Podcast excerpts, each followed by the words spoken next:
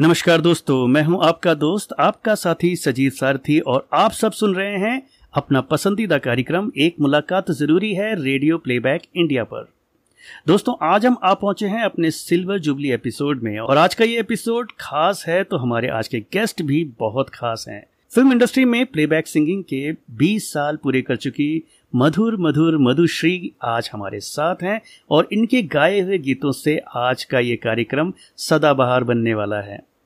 दोस्तों, तहे दिल से स्वागत कीजिए मधुश्री का। मधुश्री, बहुत बहुत स्वागत है आपका रेडियो प्लेबैक इंडिया पर। नमस्कार Sajeev ji, thank you so much for calling me. सभी सुनने वालों को मेरा बहुत बहुत नमस्कार।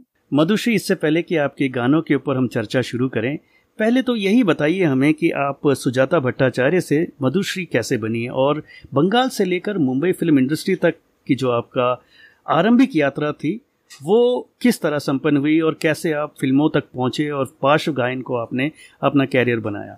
तो ये सारी कहानी हमें थोड़ा संक्षिप्त में बताइए, उसके बाद फिर हम आपके गानों पर चर्चा शुरू करते हैं। I am coming from musical family.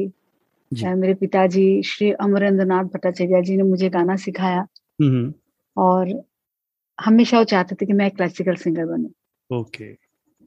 तो करीब नौ साल तक मैं पंडित अंबिरंजन मेनन जी से क्लासिकल सीखा। ओके। और ठुमरी पंडित एटिकारण जी से।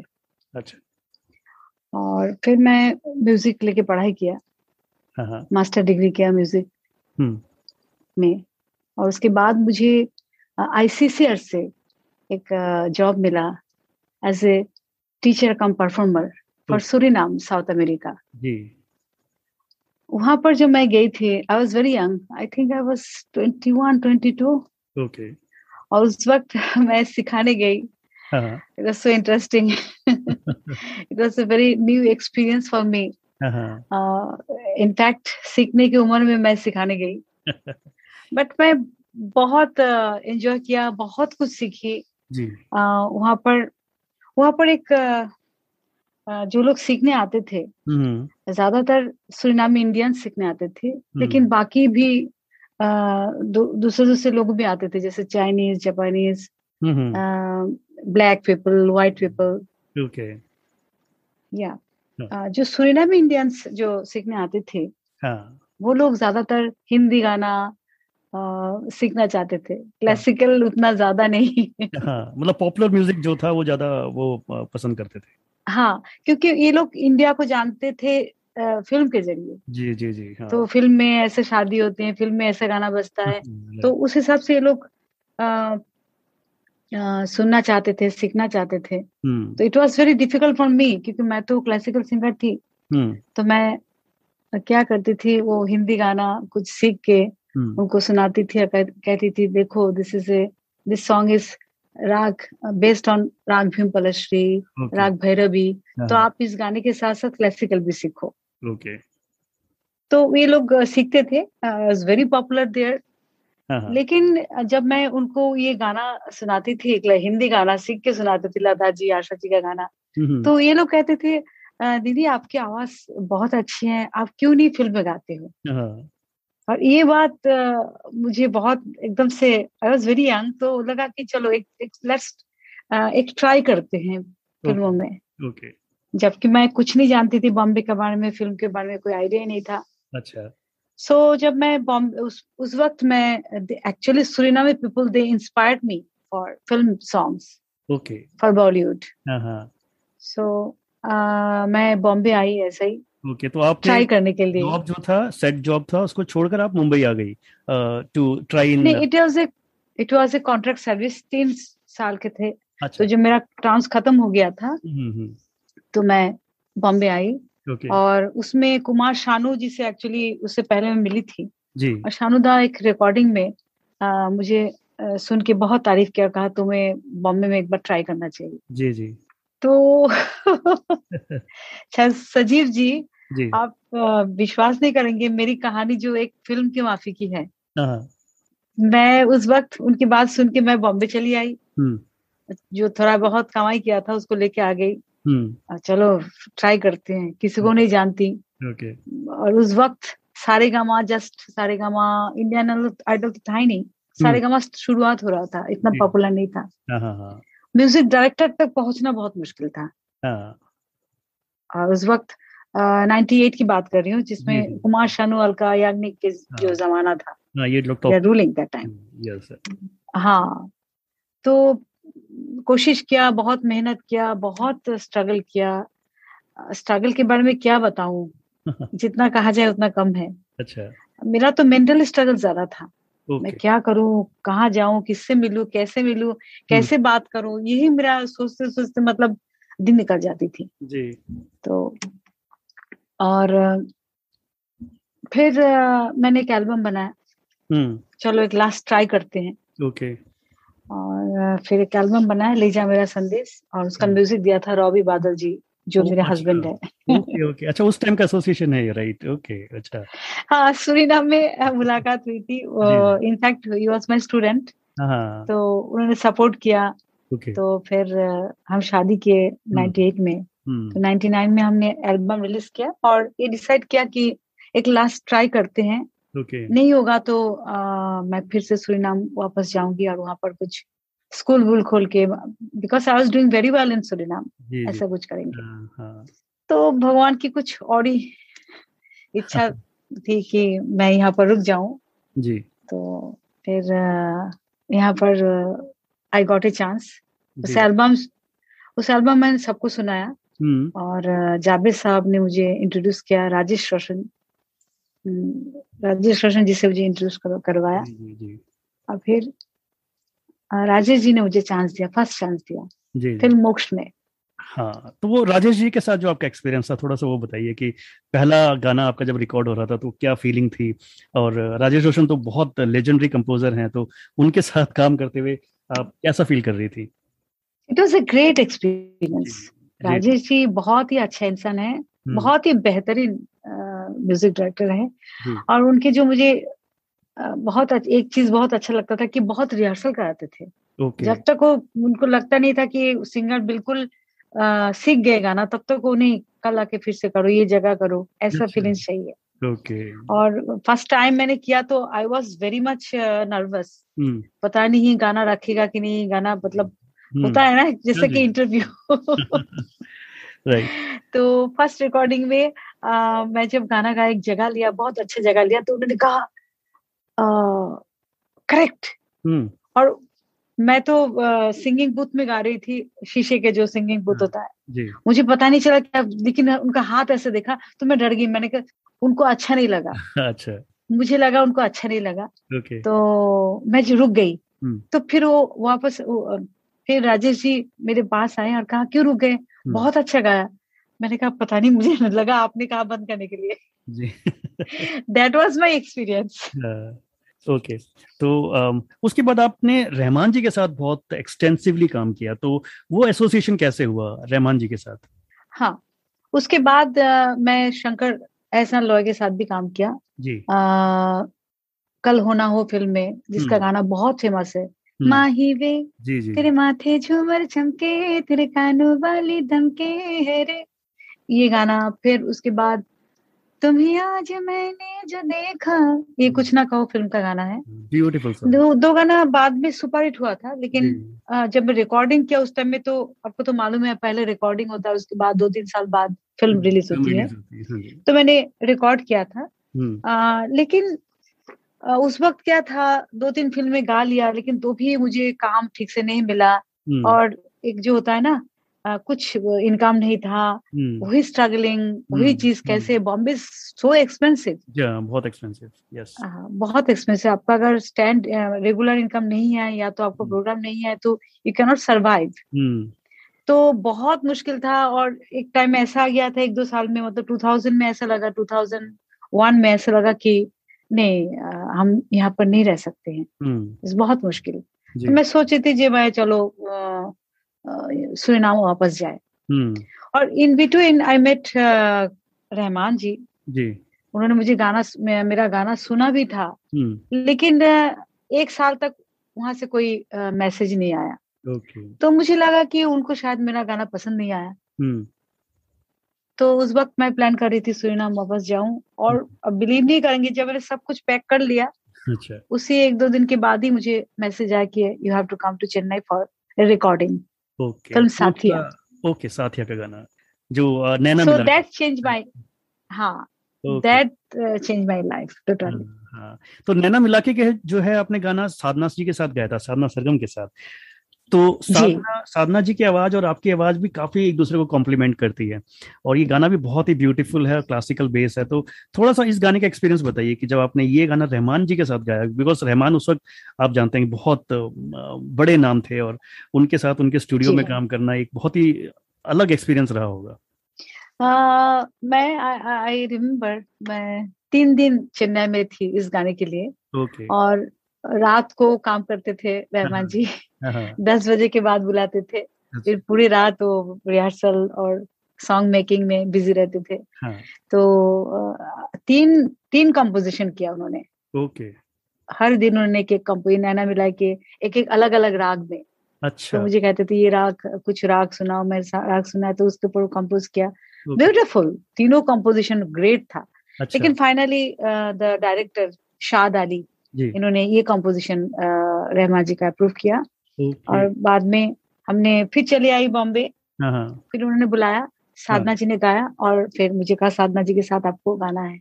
So I was also excited because Sadhana ji इतना अच्छा गाती थी और उनका बहुत नाम था उस वक्त और मैं बिल्कुल न्यू कमर थी जी, तो बहुत अच्छा था, ग्रेट।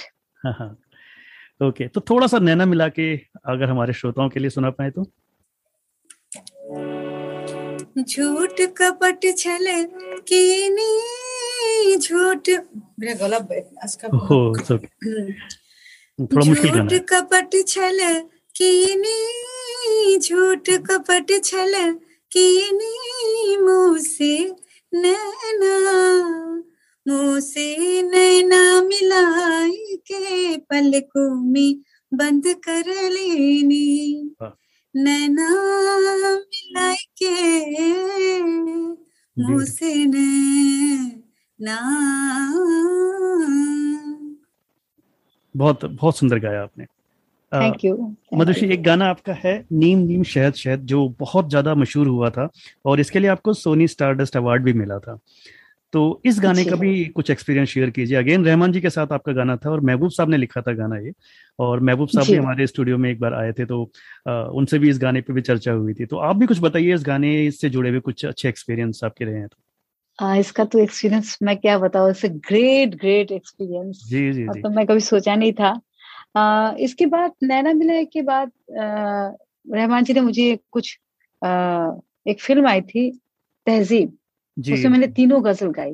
ब्यूटीफुल क्लासिक टाइप के गजल है, बहुत अच्छा। तो मैं रहमान जी को हमेशा कहती रहती थी रहमान जी मुझे रोमांटिक गाना गाना बहुत पसंद है जी। तो उन्होंने मुझे कहा कि ठीक है, तो एक बार उन्होंने मुझे बुलाया और कहा ये गाना है विल ट्राई, देखते हैं मणि जी मणि रत्नम जी की फिल्म है जी, तो आपको एक ट्राई करेंगे आपके ऊपर। तो करीब वहां पर ये गाना सुनाया उन्होंने तेरह दिन तक, thirteen days I was in Chennai. अच्छा। एक गाने के लिए। अच्छा। रोज रात को जाती थी। हाँ। और महबूब जी लिखते थे, कभी लिखना उनको चेंज करना था, कभी हाँ। आ, जो धुन है उसको चेंज करना है, कभी गायकी चेंज करना है। और मैं रोज रात जा, रोज रात को जाके बैठी रहती थी, कभी ये करो वो करो। फाइनली गाना कंप्लीट हुआ, मैंने कहा oh God, but I didn't know कि गाने का शेप कैसा होगा। अच्छा, ये लोग मुझे कई लोग बता चुके हैं कि जब भी रहमान जी के साथ काम करते हैं ना तो उनको कोई आइडिया नहीं लगता कि गाना कैसे आने वाला है, राइट। तो वो उसके बाद जब रिलीज हो जाता तब उनको लगता है अरे वाह इतना सुंदर। तो ये फीलिंग रही। हाँ, बिल्कुल बिल्कुल। उस वक्त रहमान जी बहुत टाइम देते थे गाने के लिए, मतलब एक पियानो बजा दे उस पर तुम गाते रहो और जो द बेस्ट पार्ट जो है उसको रखते थे। तो हम लोग को मालूम नहीं है ना कौन सा जगह रहेगा, कैसे होगा, जो कंप्लीट जो होता है। तो उसके बाद वो फिर आलाप जो है मालूम नहीं तो उसमें आलाप आएगा कि नहीं। अच्छा। कि उस गाने को इतनी बार तेरह दिन तक लगातार कभी ये पार्ट करो वो पार्ट करो, फाइनली क्या है। लेकिन जब बाद में मैंने गाना सुना आलाप के साथ, my God so good, beautiful beautiful. I want to compliment Madhushree कि आपने भी इसको इतना अच्छा गाया है, मतलब इतनी फीलिंग और इतना आपने जो उस कैरेक्टर का जो पूरा वो जो था, उसकी फीलिंग्स को आपने एकदम निकाल के रख दिया अपनी आवाज से, बहुत ही। और जो स्पेशली जो अंतरा में जब आप बहरागी मन जो गाती है ना, वो तो एक अलग ही लेवल है उसका। I think that credit goes to Rahman ji, because उन्होंने गवाया। उस वक्त तो मेरा कोई एक्सपीरियंस नहीं था, फिल्म गाने के लिए कोई एक्सपीरियंस नहीं था। और ये जो पूरे टीम थे, मणि रत्नम जी बैठे थे, महबूब जी भी, सब मिलके ये जगह ऐसा करो ऐसा करो करते करते गाना बन गया। हाँ, क्योंकि वो जो एक हंसी है जी, हाँ हंसी भी है बीच में, बहुत प्यारी सी। हाँ जी, हाँ वो हो गया। कुछ कुछ चीज मुझे लगता है सजीव जी कि ये कुछ कुछ जो चीज होता है ना, हो जाता है, हो जाता है, कोई सोच के नहीं होता है, जी, जी। हो जाता है।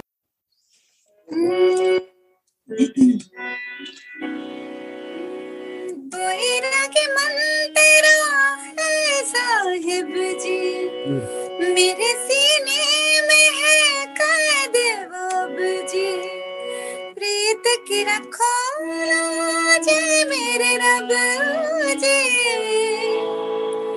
और सवा हुई तो दुनिया हंसी, तो रुसवा हुई तो दुनिया हंसी, तो लज्जा से मरे रे जिया पिया, लज्जा से मरे रे जिया, कभी नीम नीम, कभी शहद शहद, कभी नरम नरम, कभी सख्त सख्त, ओ मोरा पिया मोरा पिया मोरा पिया। क्या बात है मधुश्री। अब देखिए, आपने बताया तेरह दिन तक आपने ये गाना गाया, मतलब अगर सुनने वाला होगा वो सोचेगा ठीक है गाना रिकॉर्ड हुआ है, ठीक है, बट अगेन इसके पीछे कितनी मेहनत है, कितना आर्टिस्ट उस पर एफर्ट डालता है, ये सब। अब ये मुझे लगता है कि ऐसी बातें आपकी सुनकर लोगों को अंदाजा होगा कि कितना इसके पीछे वर्क जाता है, राइट? बिल्कुल। हाँ जी, रहमान की ही हम बात करते हैं, क्योंकि आपने रहमान के लिए बहुत अच्छे अच्छे गाने गाए हैं कि उनके बारे में बात करना जरूरी भी हो जाता है। एक मेरा बहुत फेवरेट गाना है, वो है स्वदेश फिल्म का पल पल है भारी, और इसमें फिल्म के डायरेक्टर ने भी आपके साथ गाना गाया है। तो थोड़ा सा मैं ही जानना चाहूंगा, इस गाने से जुड़ा हुआ कोई तजुर्बा आपको याद आता हो तो। सजीव जी, मैं आपको बताऊं कि रहमान जी के लिए जितना गाना मैंने गाया, नाइन्टी परसेंट जो गाना है उसमें कुछ कुछ ना कुछ कहानी है। हाँ हाँ। इसमें भी कहानी है कि आ, उनको कोई तमिल गाना गवाना था मुझे, और पंचगनी में उस वक्त बम्बई पंच महाराष्ट्र पंचगनी में उस वक्त स्वदेश फिल्म का शूटिंग चल रही थी। हाँ। तो मुझे बुलाया गया, हम लोग गए वहां पर, तो मैं जाके देखा जावेद साहब है, शाहरुख खान जी है, पूरे जो टीम है, आशुतोष जी और भी। तो होटल के एक रूम में आ, सब लोग बैठे हैं और गाना जो है चल रहा था, मतलब ये ट्रैक रहमान जी बना के लाए थे, वहां पर ही बनाया उन्होंने। तो कहा ये गाना गाना है क्योंकि कल शूटिंग करना है। ओह अच्छा। आ, शूटिंग करना है तो फाइनल देखा जाएगा बाद में, लेकिन अभी शूटिंग के लिए आप ऐसे होटल के रूम में गा दीजिए। Okay okay.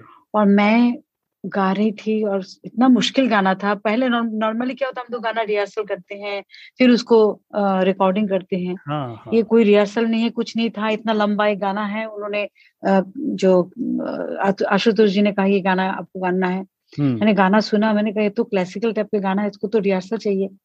तो रहमान जी कहा नहीं नहीं हो जाएगा, ये तो डबिंग है, ऐसे ही कल की शूटिंग के लिए बहुत अर्जेंट है, आपको गाना है। और विजय प्रकाश जी वो भी मेरे साथ गए थे जी, तो वो भी कोई तमिल गाना गाने के लिए गए थे।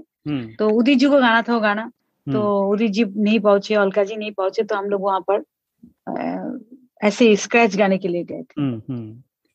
और मैं जब ही गा रही थी, मेरे सामने बिल्कुल जावेद साहब बैठे, एकदम इतना कम डिस्टेंस से जावेद साहब बैठे हैं, शाहरुख जी बैठे, सब लोग ऐसे देख रहे हैं मधुश्री क्या गा रहे हैं। और सो नर्वस में मतलब नॉर्मली हम जब रिकॉर्डिंग करते हैं कोई नहीं रहता है ना उसमें, म्यूजिक डायरेक्टर, अलग से रूम रहता है, डबिंग बूथ, तो आराम से बेफिक्र होकर गाते हैं रिहर्सल करके। कोई रिहर्सल नहीं, कुछ नहीं है, और उसमें सब लोग करीब बीस पच्चीस लोग एक रूम के अंदर बैठे हैं, एकदम इतना जैम पैक, उसमें बैठ के मैं गाऊं और सब लोग देख रहे हैं। उसमें मैं इतना नर्वस हो गई थी, मुझसे नहीं हो पा रहा था गाना। तो रहमान जी को समझ में आ गया था, उन्होंने कहा I think we need coffee break. तो कॉफी जब पीने के बाद उन्होंने क्या किया, मेरा जो माइक जो है वो चेंज कर दिया, ओके okay. ऐसे कर दिया ताकि मैं जस्ट रहमान जी को ही देखूं और बाकी सब पीछे हैं लोग अच्छा. ऐसे तो आई वाज वेरी कंफर्टेबल. अच्छा तो हमने गाया, उसको अच्छा से गाया ऐसे, लेकिन आ, मतलब एक होता है ना फाइनल टेक और एक स्क्रैच में मेंटली हम लोग प्रिपेयर रहते हैं, चलो ऐसे ही गा देते एज इट इज, जैसे सुना वैसे मैंने गा दिया. हुँ. और सुना मतलब कि वो गाना किसी ने गाया नहीं था, ऐसे म्यूजिक प्लीज में रहमान जी ने बजाया तो मैंने ऐसे गा दिया. हुँ. लेकिन वो गाना उसके बाद मुझे मालूम था जो शायद मुझे नहीं बुलाएंगे अलका जी, क्योंकि उस फिल्म में आशुतोष जी का ये था कि सब गाना अलका जी एंड उदित नारायण जी हाँ. उदित नारायण जी गाएंगे, उसका थीम था, सो आई न्यू इट. उसके बाद तो आशुतोष जी ने भी उसको जो रावण का जो पार्ट है वो डैमी के हिसाब से किया, विजय प्रकाश जी ने भी डैमी के हिसाब से किया. उसके बाद सडनली म्यूजिक कैसेट रिलीज में बुलाया उन्होंने. अच्छा तो मैं गई वहां पर, जाने के बाद मैंने देखा मेरा गाना बज रहा है. अच्छा इतना अच्छा हुआ. फिर बाद में पता चला कि वो गाना जो रूम में किया था इतना अच्छा हुआ था कि उसके बाद वो रिप्लेस नहीं कर पाया गया. सीरियसली मतलब उस रूम में जो आपने गाना गाया वही फाइनल में गया. हाँ oh my God. उसका जो मूड था ना, एक होता है देखिए क्या टेक्निकली बहुत कुछ अच्छा हो सकता है, हाँ, हाँ. लेकिन एक जो गाने का फील जो है ना, दिल से जो गाया जाता है, हाँ, हाँ. एक जो वाइब्स होता है, जो मूड हाँ, होता है हाँ. वो मूड इतना अच्छा बन गया था कि उस गाने को छुआ नहीं गया, ऐसे एज इट इज रख दिया गया होटल के रूम में जो गाना बना था. जी वेरी ब्यूटीफुल. एक ऐसे ही इंसिडेंट मुझे याद आता है, लक्ष्मीकांत पैदल जी का था, तो उन्होंने कविता जी से गाना गवाया था हवा हवाई. उसमें एक मिस्टेक था जो कविता जी ने नोटिस कर लिया था कि उन्होंने गलत गलत गाया है, बट बावजूद इसके हाँ. उस गाने को विद मिस्टेक जो है एलपी ने उसको अप्रूव किया, बिकॉज कि उन्होंने कहा कि ये जो फील तुमने अभी फील डाला है इस गाने में, ये शायद दोबारा तुम कभी नहीं हाँ. गा पाओगे इस तरह से. तो this happens really, it's a it's a fantastic thing ना, मतलब कि एक होटल रूम में आपने रिकॉर्ड किया और वो फाइनली आया. Right great. ऐसे कैजुअल गा दिया, मतलब बिना सीखे ठीक से प्रिपेयर, बिना प्रिपरेशन में ऐसे गा दिया. विजय प्रकाश ने भी कितना अच्छा गाया, इवन आशुतोष जी ने जो हाँ. वो रिसाइट किया था रावण का पार्ट, वो भी रिप्लेस नहीं हुआ, एज इट इज तक दिया. अच्छा ग्रेट. और इतना देखिए इतना, तो, इतना लेजेंडरी सॉन्ग बना वो, इतना मतलब गजब सॉन्ग है वो, गजब है. और लगता है राम जी स्वयं प्रकट हो गए थे. बिल्कुल बिल्कुल बिल्कुल हंड्रेड परसेंट यस.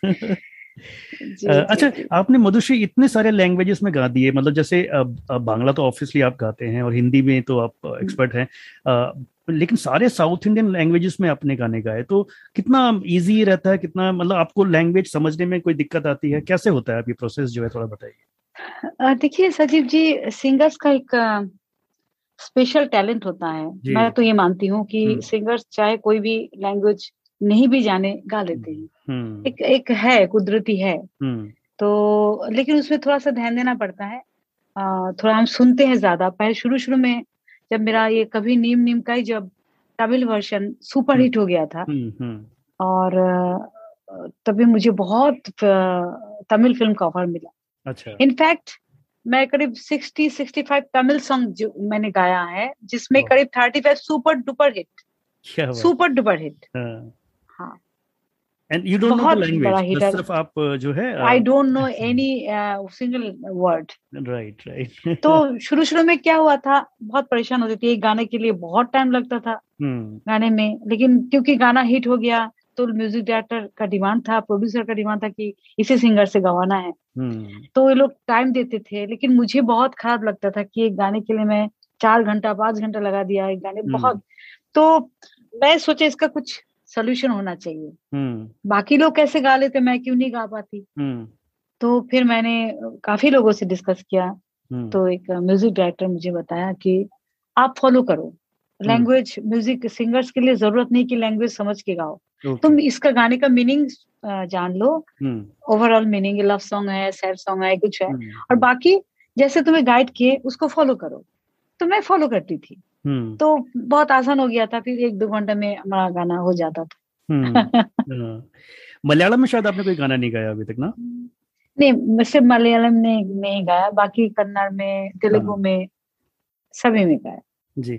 अच्छा बाकी सब लैंग्वेज में गाया. हाँ, एक मैं सवाल पूछना चाह रहा था कि आजकल जैसे ये सिंगिंग रियलिटी शोज वगैरह चल रहे हैं, बहुत सारे हो गए हैं, और इतने सारे सिंगर्स इंडस्ट्री में आ गए हैं, तो ये ट्रेंड जो है ये आप कैसे देखते हैं? मतलब इससे एक तो फायदा ये होता है कि आपको बहुत वैरायटी ऑफ वॉइसेस सुनने को मिल जाती हैं, पर मुझे लगता है कि एक इसमें नुकसान ये भी है कि कोई भी सिंगर पूरी तरह से एस्टेब्लिश नहीं हो पाता, एज ए मतलब एक सिग्नेचर छोड़ने लायक शायद नहीं हो पाता, बहुत कम गाने उसके हिस्से में आते हैं, ऐसा भी है। आप इसको किस तरह से देखते हैं? देखिए, इसमें फायदा है, हर चीज का पॉजिटिव नेगेटिव तो होता ही है।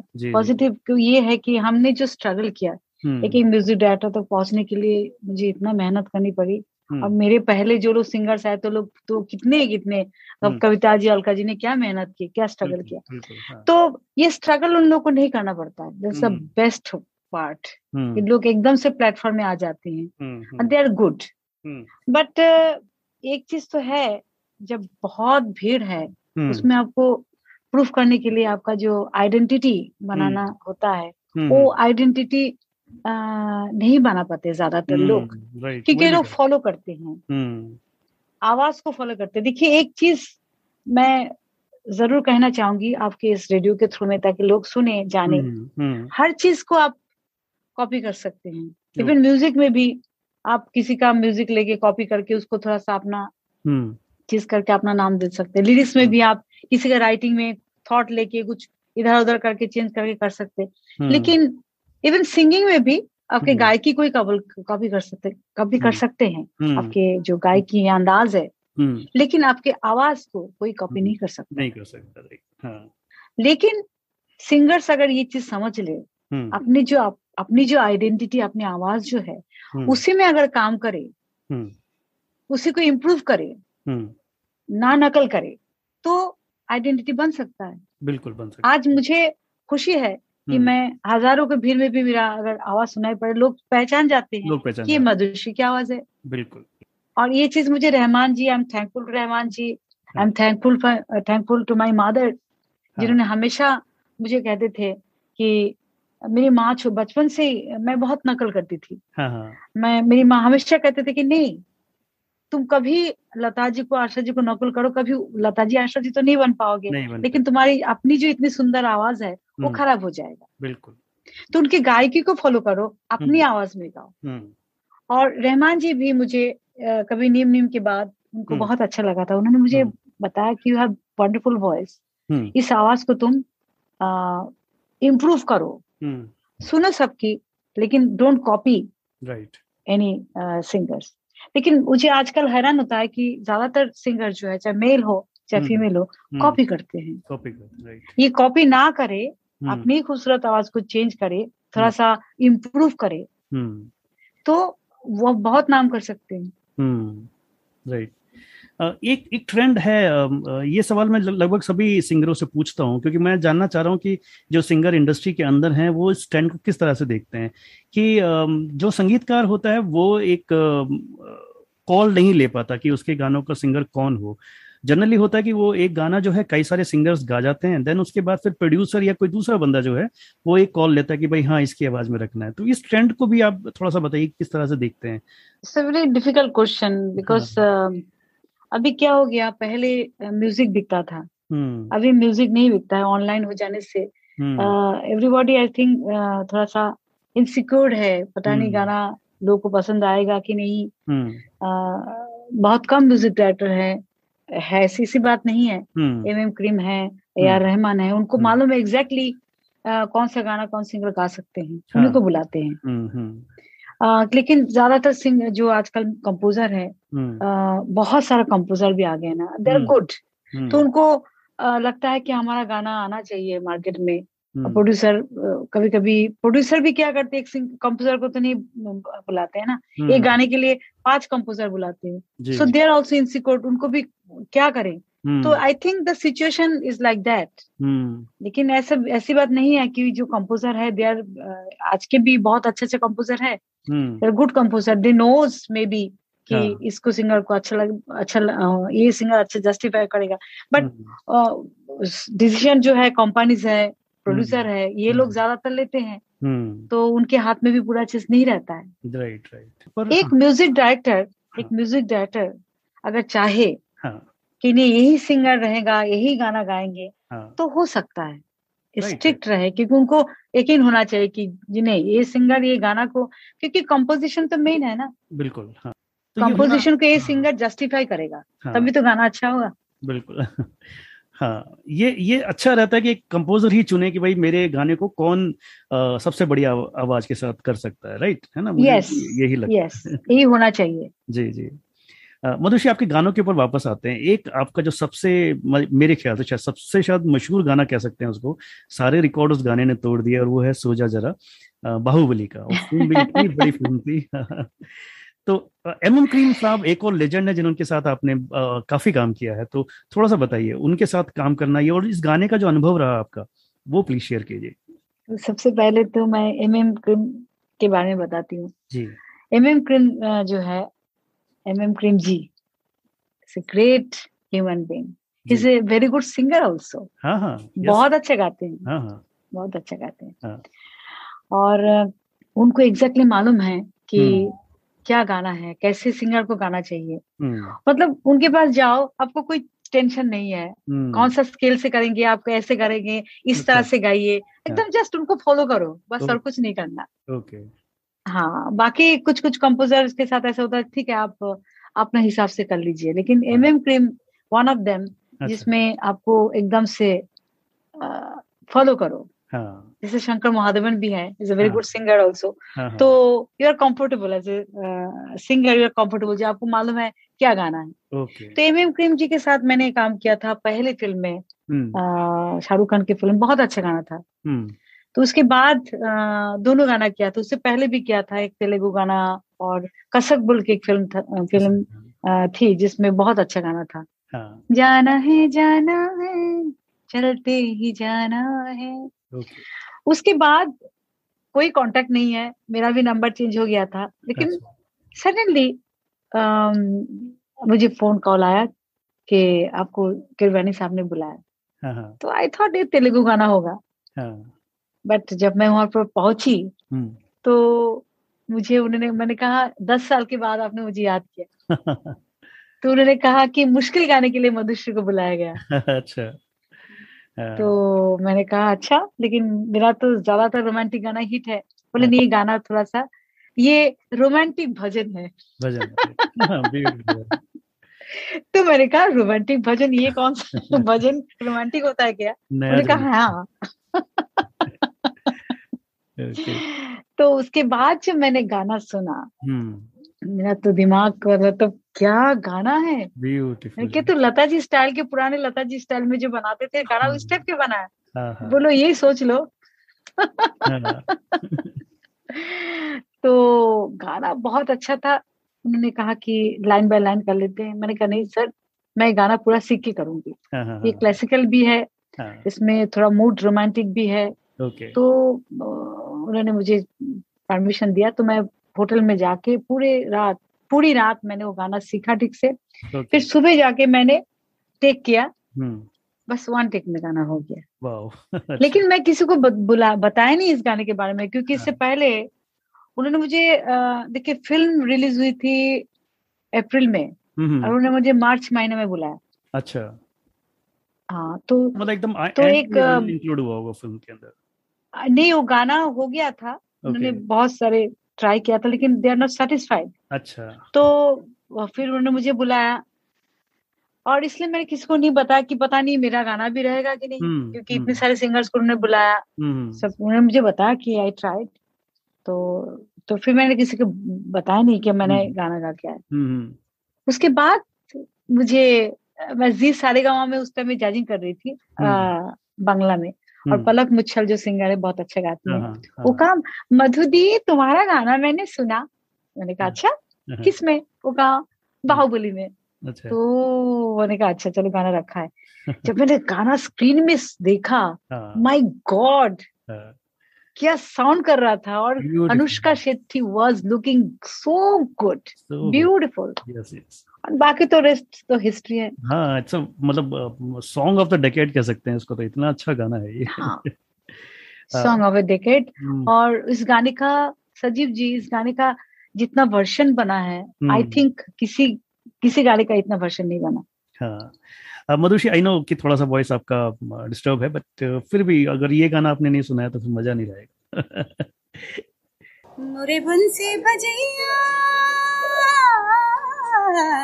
नंदलाला कन्हैया, मुरेबन से बजैया नंदलाला कन्हैया, मोहे मोहे ऐसे नहीं छेड़ो सावरे, सुनो सुनो मोसे नहीं खैलो दावरे, जाके यशोदा से कह दूंगी रे कान्हा सोचा जरा, ओ कान्हा सोचा जरा। ओके okay, मधुश्री, तो अभी आप और कौन कौन से प्रोजेक्ट्स में अभी काम कर रहे हैं? okay. और एक दो फिल्म आने वाली है जी। आ, एक बहुत ही अच्छी फिल्म है हिंदुत्व, okay. जिसमें मेरा बहुत ही एक रोमांटिक गाना है, बहुत सुंदर। हाँ, ये शायद अनुज लोढ़ा की फिल्म है, है ना? जी जी जी हाँ, अनुज लोढ़ा जी प्रोड्यूस कर रहे हैं फिल्म। हाँ, हाँ, बहुत अच्छी फिल्म है और गाना बहुत अच्छा है। जी जी जी मधुश्री, मैं एक बात और आपसे कहना चाह रहा था कि आप आपकी जो एल्बम आई थी बॉबी जी के साथ, तो कुछ वैसा आप कुछ फ्यूचर में प्लान कर रहे हैं कि कोई और नई एल्बम, क्योंकि काफी टाइम हो गया आपने कुछ एल्बम्स वगैरह नहीं करी हैं, तो अभी तो आप... हाँ, मैं एक्चुअली काफी एल्बम रिकॉर्ड किया है, अभी हाँ, उसका रिलीज होने के बाकी है। हाँ, पेंडेमिक के कारण रिलीज नहीं हुआ। मैंने गालिब के ऊपर काफी काम किया है, बहुत गाना रिकॉर्ड किया और सिंगल भी किया। अच्छा। और वर्ल्ड म्यूजिक के लिए मैं सोच रही हूँ कुछ फ्यूजन, क्योंकि बेसिकली मैं क्लासिकल सिंगर हूँ, तो क्लासिकल वेस्टर्न सब मिला के कुछ फ्यूजन के माफी कुछ करूँ, ऐसा कुछ मेरा प्लान है। हाँ, हाँ। देखते हैं कैसे होता है, जिस तरह से सब हाँ, कुछ होगा। तो मधुश्री, आप हमारे सिल्वर जुबली एपिसोड में आए, आपने इतनी सारी इनसाइट्स हमसे शेयर करी, बहुत बहुत अच्छा लगा आपसे बात करके। इतनी मैजिकल और म्यूजिकल मुलाकात के लिए आपका बहुत बहुत धन्यवाद। जाते जाते एक गाना और मैं, जो मेरा बहुत ही फेवरेट है, मैंने इस गाने को सबसे लास्ट तक बचाया रखा, इसके बारे में नहीं पूछा, बहुत टेम्प्टेड हो रहा था, बट स्टिल आई थॉट कि इसको सबसे लास्ट में करते हैं। तो वो गाना है, वो अगेन रहमान साहब का है, वो गाना तू बिन बिन बताए, फिल्म रंग दे बसंती का। तो उससे जुड़ा भी कुछ आप कुछ बताइए, और ये गाना भी थोड़ा सा दो लाइन आप हमें सुना दीजिएगा। अरे इस गाने के बारे में क्या बताऊं, इट्स अ ब्यूटीफुल सॉन्ग। मतलब आई एम रियली लकी कि मुझे इतना अच्छा अच्छा गाना मिला। कभी कभी मैं सोचती हूँ what a song, what a song. अभी भी यंगस्टार के सामने जो गाना गाती हूँ प्रोग्राम में, और दे लव द सॉन्ग। कल ही मैंने ये गाना गाया था, सो इतना लोगों ने पसंद किया। एक्चुअली uh, क्या हुआ, ये रंग दे बसंती फिल्म जो है, it is a patriotic film, इसमें कोई रोमांटिक गाने के सिचुएशन नहीं था। okay. लेकिन ओम प्रकाश मेहरा, राकेश ओम प्रकाश मेहरा जो प्रोड्यूसर है, हाँ, उनको ये ट्यून बहुत पसंद आई थी। अच्छा। और कब पसंद आई ये भी मैं बताऊं, जब फिल्म कंप्लीट हो गई थी, उसका okay. एडिटिंग चल रही थी। अच्छा। उस वक्त रहमान जी ऐसे कोई ट्यून बना रहे थे जिसमें मैं गुनगुना रही थी। हाँ। और राकेश जी ने कहा ये धुन मुझे चाहिए। अच्छा। मेरे फिल्म के लिए। हाँ। तो रहमान जी ने कहा आपका फिल्म तो बन गई है। हाँ। उन्होंने कहा नहीं, मैं इस गाने के लिए सिचुएशन क्रिएट करूंगा। अच्छा। हाँ, तो उन्होंने, प्रसून जयश्री जी ने दो तीन घंटे के अंदर गाना लिखा है। हमने अगेन एज ए स्क्रैच हमने गाया, एक ही बूथ में मैं और नरेश अय्यर की। ये गाना अभी शूटिंग के लिए स्क्रैच हो रहा है, आप गा दो, बाद में डबिंग करेंगे। अच्छा। हमने ऐसे कैजुअली गा दिया, हंसते खिलते गा दिया।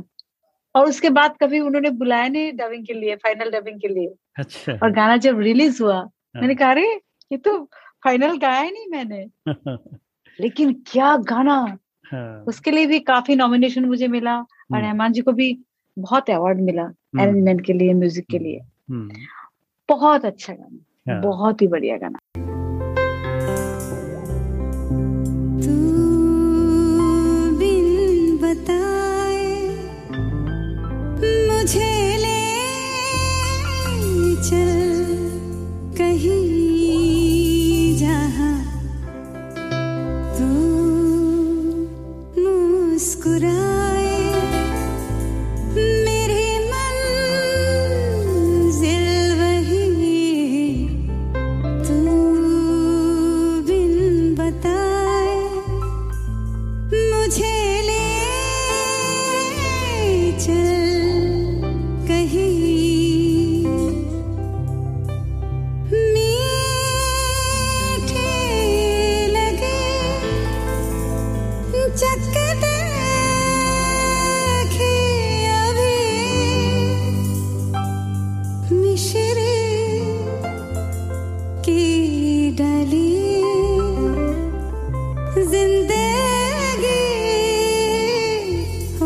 चली